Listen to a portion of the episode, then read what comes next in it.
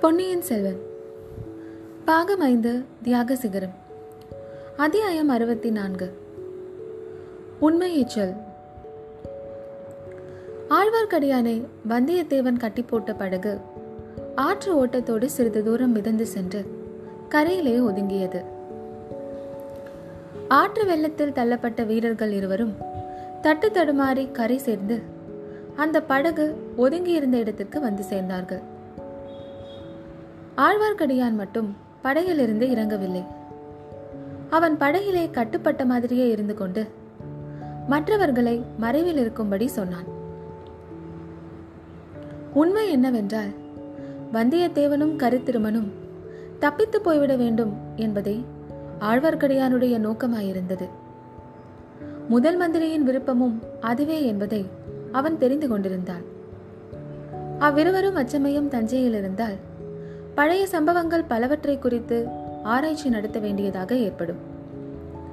வந்தியத்தேவன் குற்றமற்றவன் என்பதை பற்றி முதன் மந்திரிக்கும் ஆழ்வார்க்கடியானுக்கும் சந்தேகமே இல்லை. இருந்தாலும் அவன் மீது விசாரணை நடத்துவதாலேயே பல சங்கடங்கள் ஏற்படும். பலர் மன வருத்தம் அடையும்படி நேரிடும். அந்த பேச்சு மக்களின் காதுகளுக்கு எட்டும்படி செய்வதே கேடாக முடியும். அருள்மொழிவர்மர் ஒரு அருமை நண்பனை இழக்கவும். சோழ ராஜ்யம் ஒரு சிறந்த வீர ராஜதந்திரியை இழக்கவும் நேரிடும். வந்தியத்தேவனை பற்றி குந்தவையின் மனநிலையையும் மணிமேகலையின் வெளிப்படையான ஆர்வத்தையும் முதன் மந்திரி அறிந்திருந்தார். எல்லாவற்றையும் உத்தேசித்துதான் வந்தியத்தேவன் தப்பி ஓடுவதற்கு உதவி செய்வதுதான் அந்த சமயம் உசிதமானது என்று தீர்மானித்தார். சேந்தனமுதனுடைய நந்தவனத்தில் குதிரைகளை கண்டுபிடித்த பிறகு வந்தியத்தேவனும் கருத்திருமனும் இந்த வடவாற்றின் கரையோடுதான் பிரயாணம் செய்வார்கள் என்று திருமலை நம்பி எதிர்பார்த்தான். கருத்திருமன் கூறியது போல் அந்த ஆற்றங்கரையோடு சென்றால் பாமணி நதியில் அது கலக்கும் இடம் வரையில் போகலாம். கோடிக்கரை வழியில் பாதி தூரம் சென்றாகிவிடும். ஆகவே அந்த வழியிலே தான் அவர்கள் வருவார்கள். போகும்போது அவர்களை தடுத்து நிறுத்தி வந்தியத்தேவனிடம் ஒரு செய்தி சொல்லி அனுப்ப வேண்டும் என்று ஆழ்வார்க்கடியான் எண்ணிக்கொண்டு அங்கு காத்திருந்தான். அவன் எதிர்பார்த்ததை காட்டிலும் கொஞ்சம் நேரம் அதிகமாக ஆகிவிட்டது. நாம் எண்ணியது தவறு. வேறு வழி போயிருக்க வேண்டும். அல்லது ஏதாவது எதிர்பாராதது நேர்ந்திருக்க வேண்டும் என்று தீர்மானித்து திருமலை படகிலிருந்து கரையில் இறங்க எத்தனித்த பொழுது தூரத்தில் குதிரைகளின் காலடி சத்தம் கேட்டது. எனவே மறுபடியும் கட்டி போடப்பட்டவனைப் போல் கிடந்தான். குதிரைகள் நெருங்கி வந்ததும் ஓஹோ யாரங்கே? கொஞ்சம் நில்லுங்களேன். என்னை கட்டவிழ்த்து விட்டு செல்லுங்களேன் என்று கூவினான். இருந்தாலும் குதிரைகள் நிற்காமல் சென்றன. முதலில் வந்த குதிரையின் மேல் இருந்தவன் கருத்திருமன்தான் என்பதை கண்டான். எனவே இரண்டாவது குதிரை நெருங்கிய போது வந்தியத்தேவா வந்தியத்தேவா கொஞ்சம் நில்லு. என்று பெரும் கூச்சலிட்டான். இரண்டாவது குதிரையும் நிற்காமலேயே போயிற்று. அப்பொழுதுதான் அதன் மேல் இருந்தவனை ஆழ்வார்க்கடியான் பார்த்தான். கரை காணாத அதிசயத்தில் ஆழ்ந்தான். என் கண்களில் ஏதோ கோளாறு இருக்கிறது. என் அறிவு மோசம் செய்கிறது என்றான். அவனை கடந்து தூரம் சென்ற குதிரைகள் சிறிது தூரம் போன பிறகு நின்றன. ஒரு குதிரை மட்டும் திரும்பி வந்தது. அதன் மேலிருந்து கருத்திருமன் இறங்கினான். படகின் அருகில் வந்தான். பாவம் இன்னுமா கட்டுப்பட்டிருக்கிறாய்? எங்களுக்கு எவ்வளவோ பெரிய உதவி செய்தாய். அதற்கு பிரதியாக உன்னை கட்டவிழ்த்து விட்டாவது போகிறேன்.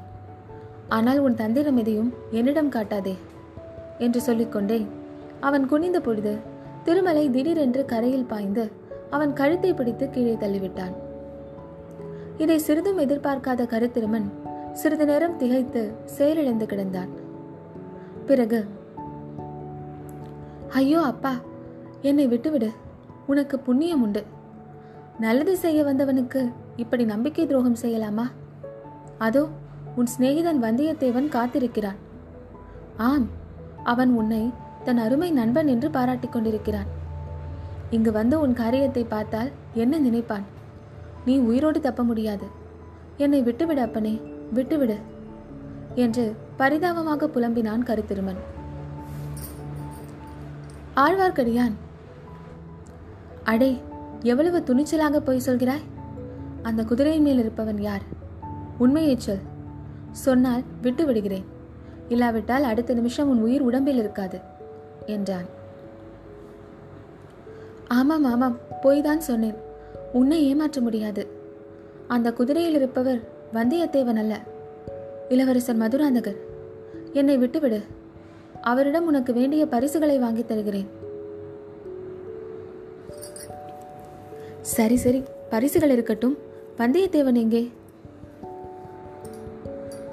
அந்த நந்தவன குடிசையில் குதிரையிலிருந்து இறங்கி போனவன் தான். பிறகு அவனை காணவில்லை.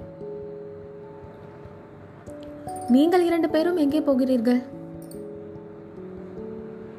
வந்தியத்தேவனுடன் நான் போக உத்தேசித்த அதே இடத்திற்கு தான்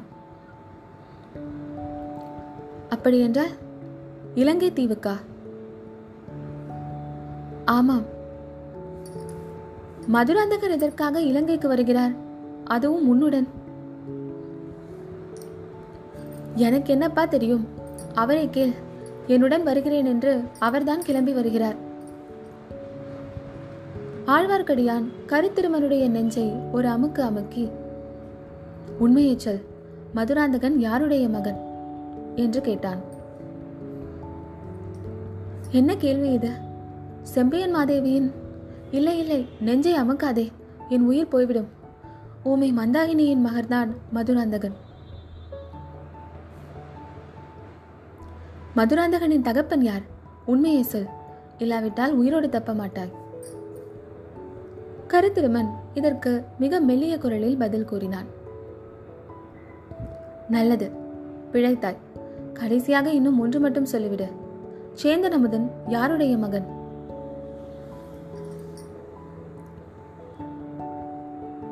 என்னை ஏன் கேட்கிறாய்? நீதான் முன்பே தெரிந்து வைத்திருப்பாயே. கண்டராதித்தர் செம்பியன் மாதேவியின் மகனா? ஆமாம் அப்பா ஆனால் அவன் இன்று உயிரோடு இருப்பதற்கே நான் தான் காரணம். செவிடும் ஊமையுமாகிய வாணி அந்த குழந்தை செத்து போய்விட்டது என்று எண்ணி புதைக்க பார்த்தார். குழந்தை அழும் குரலை கேட்டு நான் தான் காப்பாற்றினேன். அதற்காகவாவது என்னை இப்போது உயிரோடு விட்டுவிடு என்று புலம்பினான் கருத்திருமன்.